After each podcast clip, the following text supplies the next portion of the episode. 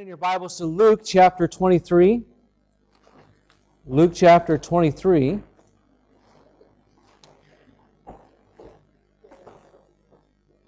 And we're going to pick up in verse number 32. And uh, what we're going to be looking at this, this morning is uh, a thought here about the thieves' last request. And we'll learn more about this uh, throughout this morning's message. But if you go to Luke chapter 23, we'll pick up here in verse number 32. And uh, so go ahead and read along with me. And there were also two other malefactors, led with him to be put to death. When they were come to the place, which is called Calvary, there they crucified him. And the malefactors, one on the right hand and the, uh, and the other on the left. Then said Jesus, Father, forgive them, for they know not what they do. And they parted his raiment and cast lots. And the people stood beholding, and the rulers also with them derided him saying, He saved others, let him save himself, if he be Christ, the chosen of God. And the soldiers also mocked him, coming to him and offering him vinegar, and saying, If thou be the king of the Jews, save thyself. And a superscription also was written over him in letters of Greek and Latin and Hebrew This is the king of the Jews. And one of the malefactors which were hanged railed on him saying, If thou be Christ, save thyself and us. But the other, answering, rebuked him, saying, Dost not thou fear God, seeing thou art in the same condemnation? And we indeed justly, for we receive the due reward of our deeds. But this man hath done nothing amiss. And he said unto Jesus, Lord, remember me when thou comest into thy kingdom. And Jesus said unto him, Verily I say unto thee, today shalt thou be with me in paradise. let's go ahead and bow in a word of prayer and we'll get right in this morning's message. Father, we do thank you again, Lord, for your grace. And this morning we're going to see some of that grace. Lord, uh, this thief did not deserve to be forgiven. And uh, Father, we're going to look and, and we're going to investigate this man's life and just exactly what happened, the change of his heart. And Lord, I just ask that you speak to hearts this morning. And again, Lord, I do thank you for every single person who is here this, this morning. And I just ask, Lord, that um, if there is someone who's not saved, they're not sure if uh, they would die and go to heaven, uh, Lord, that they would, they would get that settled this morning. Um, Lord, I just pray that you would just speak to their heart. Father, we do thank you again uh, for your love for us. In Jesus' name we pray. Amen. All right, so in this portion of Scripture, as we're reading about, uh, is the crucifixion of Jesus Christ.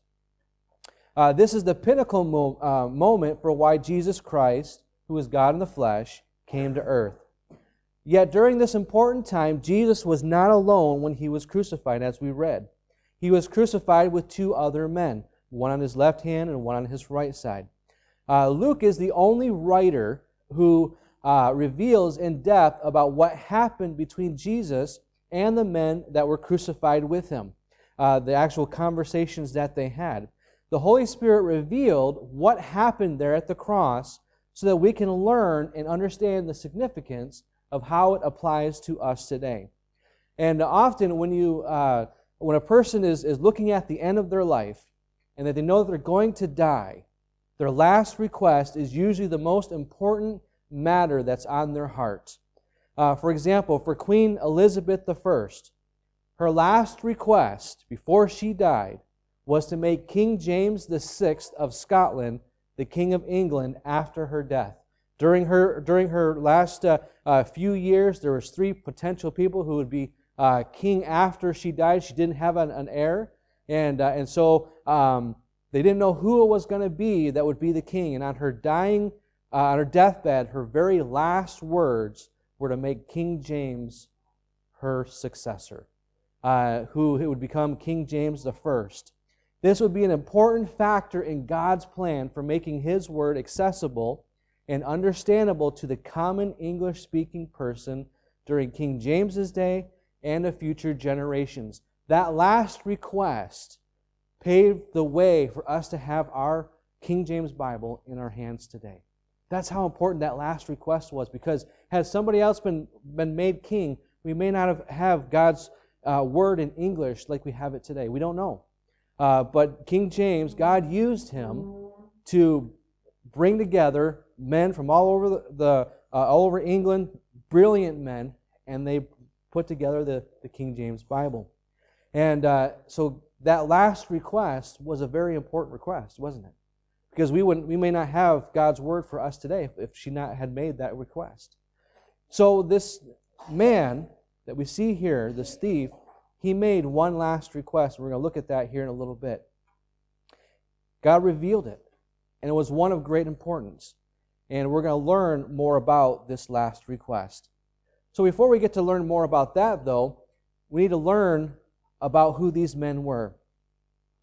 First of all, uh, Scripture does not tell us a great deal about who uh, these men are. You know, God doesn't even reveal their names. Uh, we have no, no idea who they are. All we know is that there's two men that were crucified with Christ. Uh, look at verse number 32. Verse number 32 tells us a little bit about these men. Verse 32 says, And there were also two other malefactors led with, with him to be put to death. And so Luke calls them malefactors. Now, we don't really use that word uh, oftentimes today when we describe someone, but a malefactor was someone who violated the law, someone who committed a crime that required a public prosecution and punishment. So, in other words, these two men were criminals. Uh, they, they had broken the law, they, they had to be punished publicly because of their crime. Uh, let's go to hold your place here because we're going to be here quite a bit uh, to this, this morning. But go to, to Mark chapter 15 and verse number 27. We're going, we're going to see what kind of criminals these men were.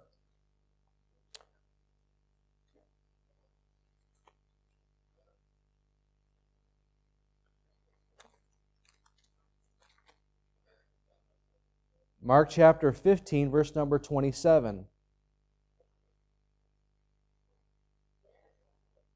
And with him they crucify two thieves, the one on his right hand and the other on his left. Turn with me also to Matthew 27. One book to the left. Matthew chapter 27 and verse number 38.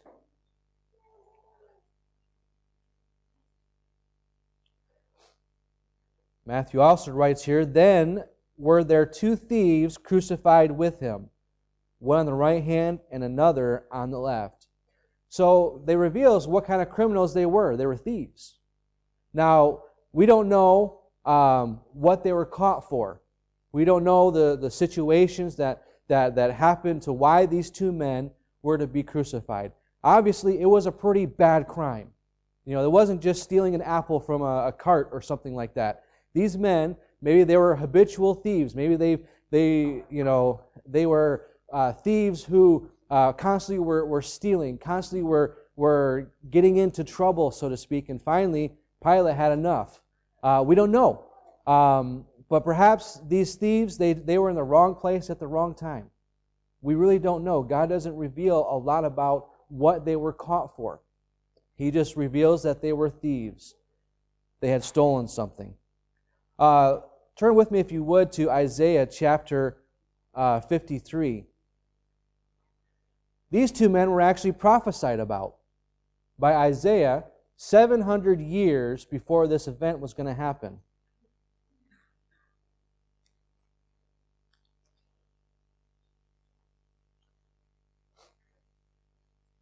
Isaiah 53, verse number 12.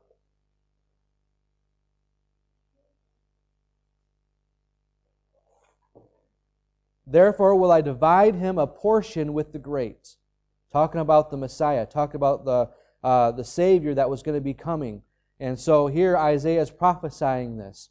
He said, Therefore will I divide him a portion with the great, and he shall divide the spoil with the strong, because he hath poured out his soul unto death, and he was numbered with the transgressors, and he bare the sin of many, and made intercession for the transgressors. So, 700 years before this event was ever going to happen, Isaiah prophesied about it. God gave him the prophecy that this was going to happen, that Jesus was going to be crucified between two transgressors. Um, but does this mean that God condemned these men to death before they were ever even born? No, it does not. God is omniscient, meaning that He knows everything from before creation until the end. He knows every potential path every person's life can take based upon the decisions that they make of their own free will. These men were not condemned to die from birth, that they were, they were going to be forced into being killed on the cross. God doesn't work that way. They made decisions and choices throughout their life that put them in that position. God just knew that, that they might that they, they would make those decisions. He knows every single path that every decision is going to be made. He knows every single path and decision that you're going to make. He knows your future better than you know your own future. You've got dreams, you've got desires, you, you have uh, wishes that, that are in your heart that you want to happen in your life. God knows every single one of those. And He knows what the end path of your life will be depending on whatever decisions you make. He knows it all. And so these men, even though they were uh, prophesied 700 years ago, had they made different decisions, it would have been different people that would have been crucified with him. But they didn't. They made the wrong decisions. They were in the wrong place. They, they did the wrong thing. And because of that, this prophecy was fulfilled completely. Uh, so these men, they were not forced to, you know, God didn't, you know, make them become thieves. It was their own choices, it was their own free will.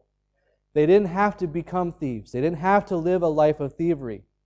But in the end, they are the ones who made the wrong decisions and ended up where God said that they would be. Because God already knew that ahead of time, that that's what they would do. Though they were both condemned to die a brutal physical death, this was not the end of their existence. Even though they were crucified on that cross and they were going to die that day, that wasn't the end. Before we get there, let's look at this last request. When the thief was first crucified, he also railed upon and he mocked Jesus. But the, the cool thing is, is that he then had a change of heart, unlike the other one. Turn with me, if you would, to, to Matthew chapter 27.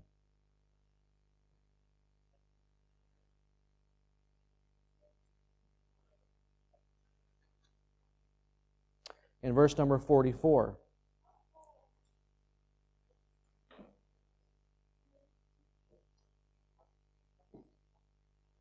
Actually, let's go back up to verse number uh, 38. Matthew 27 38. Matthew writes here Then there uh, were there two thieves crucified with him, one on the left hand and the other on the, or one on the right hand and the, and the other on the left. And they that passed by reviled him, wagging their heads, meaning they were mocking him. They were, they were just be, they were saying vicious things to Christ as he was hanging on that cross. I mean, he was already he was he was defenseless. I mean, there was nothing he could do, and yet people were still mocking him and and and uh, just saying some very wicked and, and spiteful things. That's what it means by wagging their head, and um, they were just very wicked in what they were saying. Verse 40 says, "And saying, Thou that destroyest the temple and buildest it in three days, save thyself, if thou be the Son of God. Come down from the cross." Likewise, also the chief priests, mocking him, and the scribes and the elders said, He saved others, himself he cannot save. If he be the king of Israel, let him come, uh, now come down from the cross, and we will believe him. He trusted in God. Let him deliver him now, if he will have him. For he said, I am the Son of God. And look at verse number 44. The thieves also, which are crucified him, cast the same in his teeth meaning they, they were even, even the guys on the side of him were also mocking him and reviling him and laughing and, and, and making a sport of him. Look at Mark chapter 15. Go to Mark chapter 15.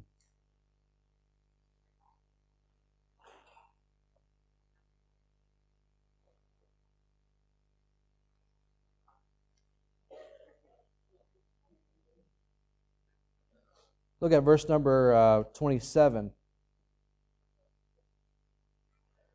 Mark here, he says, And with him they crucified two thieves, the one on the right hand, the other on the left.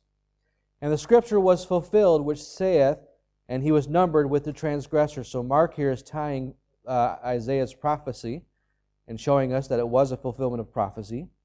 Verse number 29 says, And they that passed by railed on him, wagging their heads, and saying, Ah, thou that destroyest the temple and buildest it in three days, save thyself and come down from the cross. Likewise, also the chief priests, mocking, said among themselves with the scribes, He saved others, himself he cannot save. And look at verse number 32. And Christ, the King of Israel, uh, let Christ, the King of Israel, descend now on the cross, that we may see and believe. And they that were crucified with him reviled him. So even on the cross, he didn't have peace from the accusations and the revilement. But sadly, it is when people are looking death in the face that they realize how wrong they were about their viewpoints of God and the value of life. Perhaps this is the case of why one of the thieves decided to repent of what they were saying and ask forgiveness from Christ. Look at uh, Luke chapter 23 again. Back to Luke chapter 23.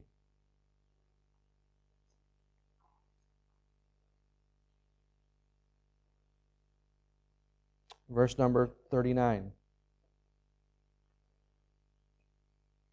And one of the malefactors, which were hanged, railed on him, saying, If thou be Christ, save thyself and us. But the other answering rebuked him, saying, Dost thou not fear God, seeing thou art in the same condemnation? And we indeed justly, for we receive the due reward of our deeds. But this man hath done nothing amiss. And he saith unto Jesus, Lord, remember me when thou comest into thy kingdom. And Jesus said unto him, Verily I say unto thee, today shalt thou be with me in paradise. Take a look at these, the condition of these two men's hearts. We see here in verse number 39, uh, the first man, his, his heart was full of skepticism and doubt. He did not believe that Jesus was the Messiah, the Savior. He wanted Jesus to prove to him that he was the Messiah. Look at it, verse number 39. When, and one of the malefactors which were hanged railed on him, saying, If thou be the Christ, save thyself and us. Isn't that how most of the world today says? Oh, if, you're, if, if God is there, why don't you prove yourself that you're there? If God, if there really is a God, do some kind of miracle that, so that, that I'll believe and that I'll, uh, that I'll understand that there is a God. This is the, the same thing with this man here. He said, If you really are Christ, if you're really the Savior, why don't you get off the cross and, and get us out of here too? Then, then I'll believe that you're actually the Messiah. But you have to prove yourself to me. And sadly, that's how a lot of the world is today. They're looking for God to somehow prove himself that he exists. My friend, he doesn't have to prove he exists. The resurrection of Jesus Christ should be an example that he does exist. And, uh, and so this man was, as he was looking at Christ on that cross, he was mocking him, he was reviling him.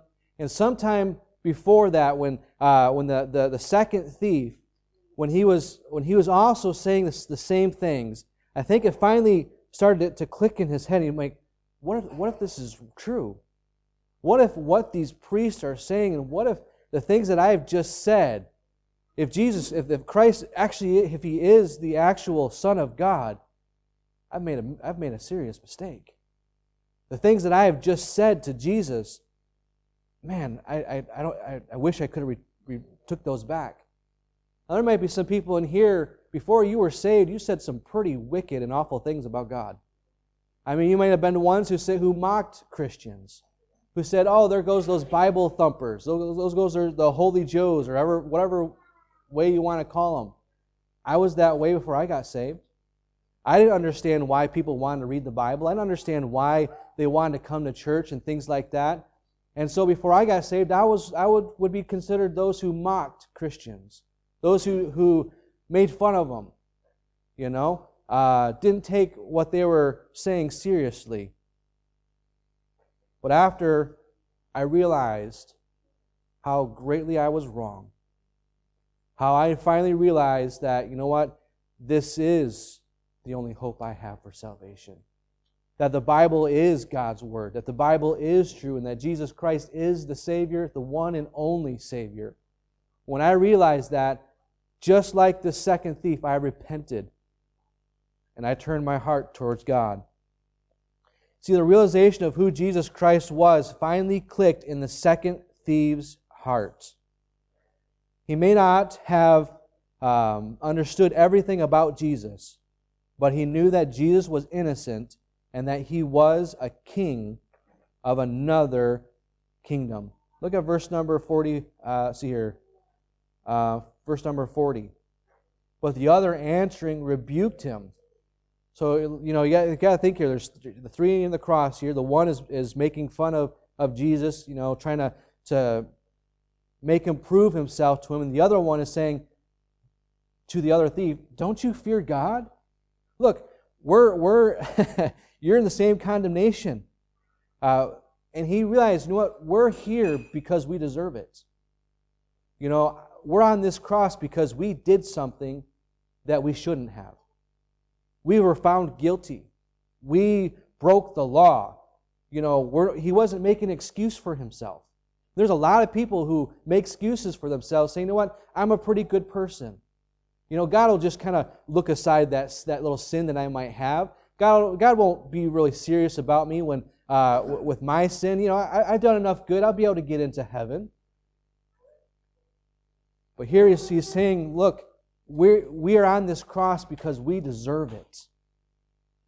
And look at verse number four, uh, 41 still. He says, For we receive the due reward of our deeds. But this man hath done nothing amiss. When he looked at Jesus, he said, This, this man is innocent. He, didn't, he doesn't deserve to be on this cross. He, is, he's, he shouldn't be here. And yet he's here with us. And look at verse number 42. He said, Jesus, Lord, remember me when thou comest into thy kingdom.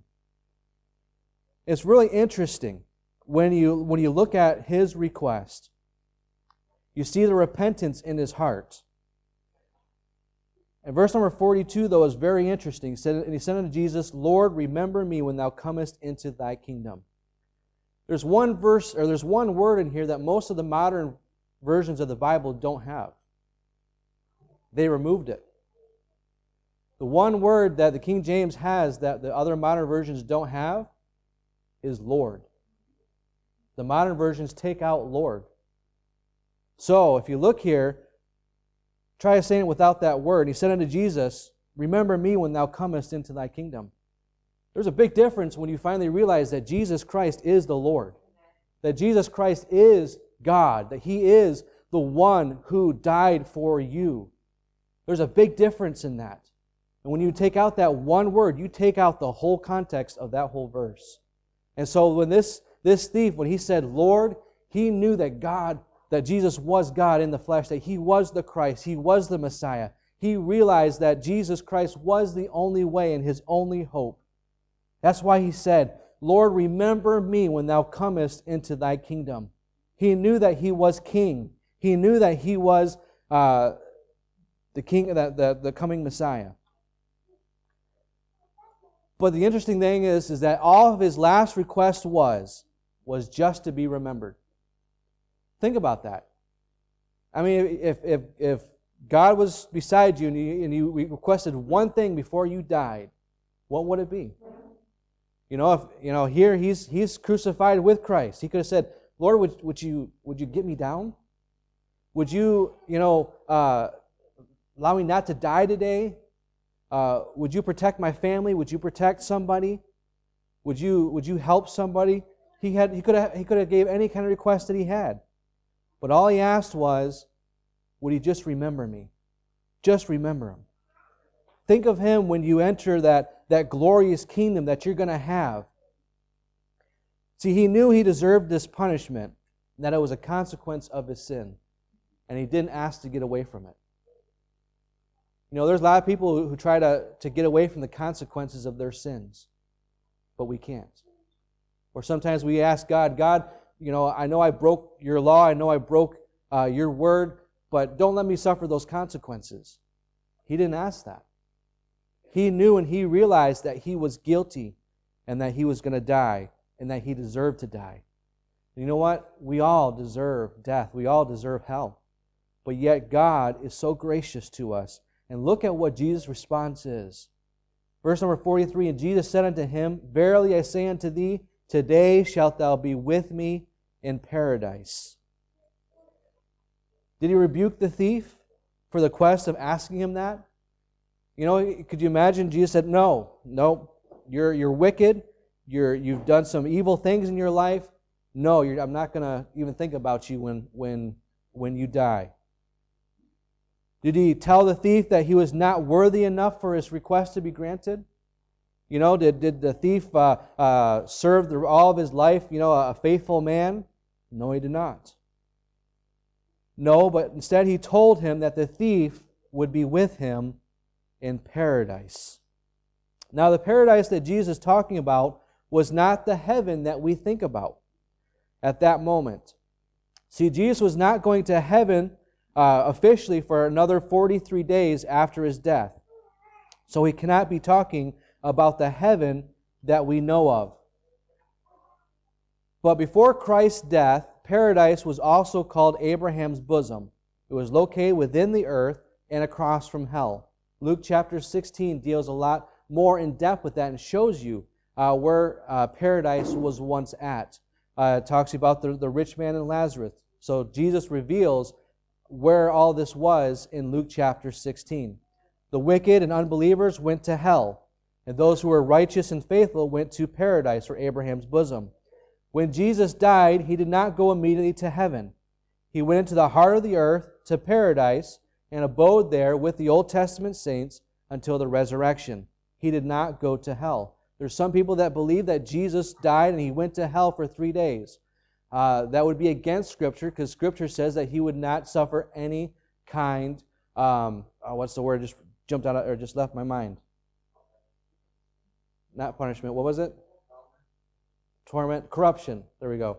That he wouldn't have any any of that, and um, and so for him to to say that Jesus went to hell for three days is against Scripture.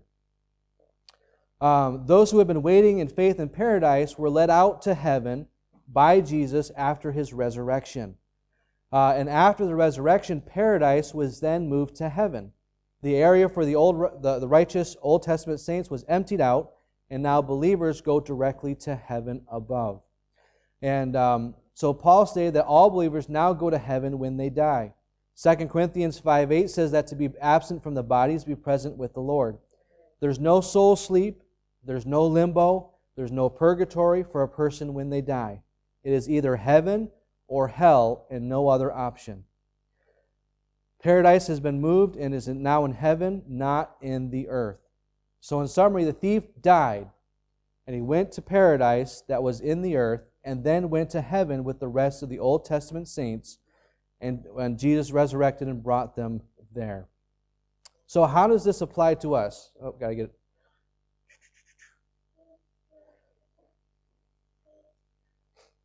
How does this apply to us? You know, there's a reason why I believe that God did not reveal their names. First of all, I believe it's because it was withheld for our sake. Withheld for our sake. Because both men represent all of mankind in their responses in the face of death. The one refuses to repent. He does not see the wickedness of his sin or realize just who Jesus Christ truly is. The other one realizes that they have sinned and that Jesus Christ is the only hope for salvation, and they put their complete faith in His Word. And that's the same today. Every single person fits in that category of how they view Christ. Either one believes that He isn't God, He isn't the Savior, that He isn't uh, the one that they need to trust, and instead they mock, they revile, they make fun of, they want nothing to do with God. And one day they're going to die and they're going to go straight to hell. The other one had a change of heart, though. Even though he said some pretty nasty and wicked things to Christ, he realized he was wrong. He realized that he deserved his punishment. He realized that he deserved his death. And yet he knew that Jesus Christ was his only hope. And so he repented of what he had done and he asked Jesus Christ to have mercy on him, to have uh, grace on him. And that's what we that's what you and I have done. Those who, who are born again Christians in this room, you had to come to that point. You had to come to that point and realize Jesus Christ died on that cross because he loved you so much.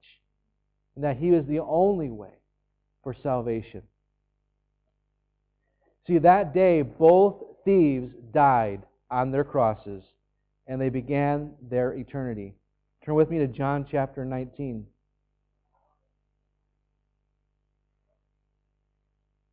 John chapter 19. Verse number 31.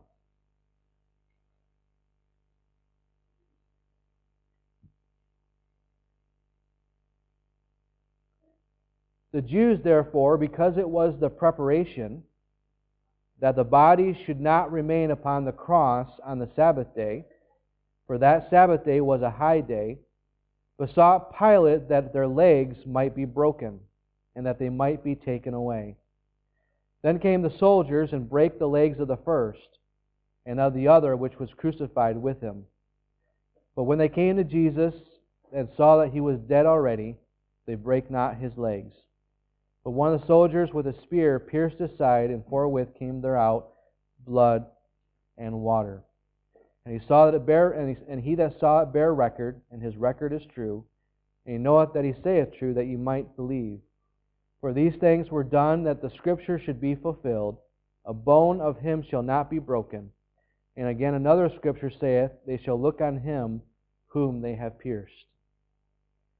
So these men died that day. They didn't get off the cross. They died. Their eternity began that day. One, sadly, is probably still in hell to this day, burning in torment.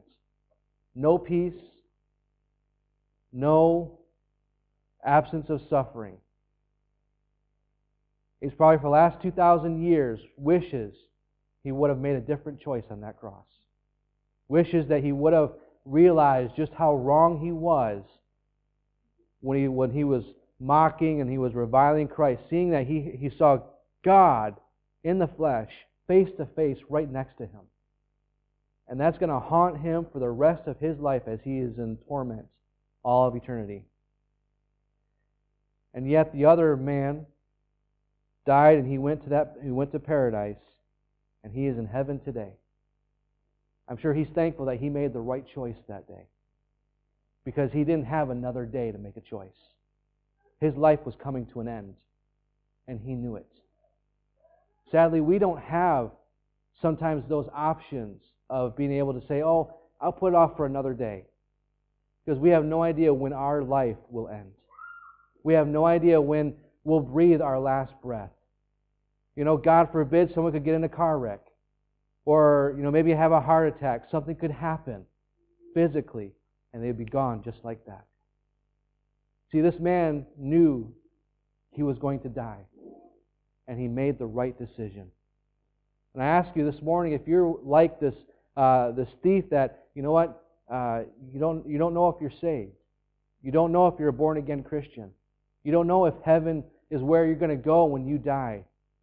Don't be like this other this other thief you know, saying, well, I've got time to make a decision. I got time to look into all the facts. I got time to, to figure it all out before I make that decision. You don't. You don't know how much time you've got. And it could be too late before you make that decision to trust Christ. See, this thief that, that died and he went to, to paradise, he made the right decision. He knew that his only hope was Christ. And when Jesus um, the, the thief that was that was that, that made the right decision. The neat thing is, is that forgiveness that he was unable to do anything to earn it. That's the big thing. See, there's a lot of people who think, well, I've got to somehow earn God's forgiveness. I've got to somehow earn uh, um, to be able to go to heaven. I've, I've, I've got to do things myself. I've got to try and be the best I can be down here in order to get into heaven. It's not the way it works. You see, the thief who had faith, he was, ne- he was neither baptized, he, he didn't partake of any of the Lord's Supper, and he wasn't able to do any of the sacraments. And yet God still said, You're going to be with me in paradise. This thief couldn't do anything to get to earn his way into heaven. All he did was he repented of what he had done, of his sin, and called upon Christ to save him, to forgive him. See, this is hard to accept for those who add requirements to be saved or busy themselves to earn their way to salvation and a home in heaven. It doesn't work that way. See, Jesus was showing that salvation was available to even those who did not deserve it. Romans 5 8 says, But God commendeth his love toward us, and that while we were yet sinners, Christ died for us. That's probably one of the greatest verses in the Bible, besides John 3:16. That God loved you and I so much, even when we were wicked, even when we were doing things that God would, would have made God sick, would have, would have hurt God, the things that we have maybe have said to Him, the, the, the thoughts that we thought about, the, the, the things that we have done in our past, and yet even still, God loved you so much that when we called out to Him, He forgave you. And He forgave you completely. Not just a little bit, but when you trusted Christ as your Savior, all of your sin was forgiven. Everything was forgiven. Your past, God says you, you, your past is done away with. You've now become a new creature. I'm paraphrasing it, but. And that is the realization. When this thief when he repented of his sin and he called out to God, God made him a new creature that day. Made him in just a few hours, but in all of eternity, he was going to spend with Christ. The thief did not deserve God's grace and for his sin to be forgiven. I mean, he said some pretty wicked things to Christ. Yet Jesus saw his heart, that he knew that he deserved the consequences of his actions, and he granted the thief's humble request. You see, Jesus showed that salvation was completely by faith and not by works of righteousness. Turn with me, would, to Ephesians chapter 2.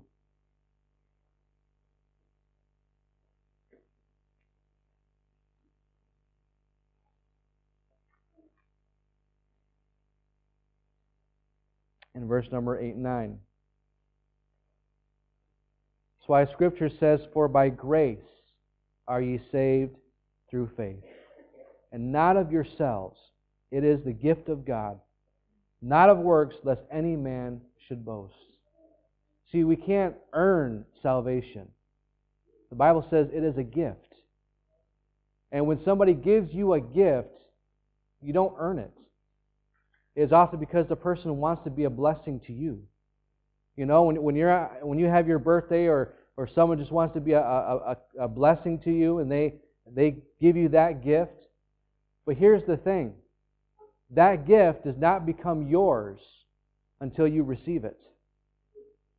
That's the big thing. See, God has purchased salvation at great cost to himself.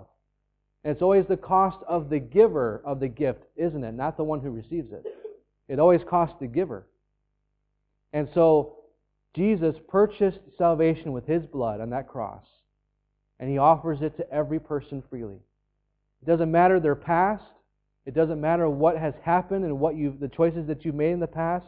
What matters is now. Whether or not you have trusted Christ as your Savior. And he offers that gift out every opportunity. He says, just trust me. Trust Christ. Turn, turn away from that, your lifestyle of sin and and, and turn towards me and, and live a, a good life. Become a born again Christian. Because can you imagine if we all got to heaven? We start talking around and say, So, how'd you get here? You know? We say, Oh, yeah, well, I, I, um, I built an orphanage. You know, that's a good thing, isn't it? You know, these kids need, they need help. An orphanage is a good thing. You know, but maybe you say, Well, how'd you get to heaven here? Oh, I, I, I built a hospital, you know, take care of the sick people, or, you know, and Maybe you ask another person, so how'd you get here? Oh, I gave uh, 200 or 2 million euros to charity. You know, that's, that's how I got here. There'd be so many different levels, and, and we would kind of we'd be boasting, wouldn't we? Saying, well, look at, look at what I did. You know, this is, this is how I got here. You know? But here's the thing that's not how we can get salvation. Because the only time, the only thing you're going to be able to say when someone says, Man, I didn't expect you to be here. How'd you get here? it's all because of Christ. It's all because of what He did for me in my life. I didn't realize that I needed Him until maybe a certain point in my life. But I decided to trust Him as my Savior. And I'm here today. I didn't, I didn't think I'd make the journey, but God was so good to me and He, and he saved me because I put my faith in Him. That's the answer. There's nothing you can do on this earth to be able to merit and to be able to get into heaven. It's only what Jesus Christ did on that cross. And I ask you this morning, if you're not if you're not sure that you're saved, don't leave today without knowing for sure you're on your way to heaven. Because you might not have another opportunity. In conclusion this, this morning, when the thieves were first crucified, they mocked Jesus, but the one that had a change of heart. And sadly, it is often when people are looking death in the face that they realize how wrong they were about their viewpoints of God and the value of life. Perhaps this is the case why one of the thieves decided to repent of what they were saying and ask forgiveness from Christ.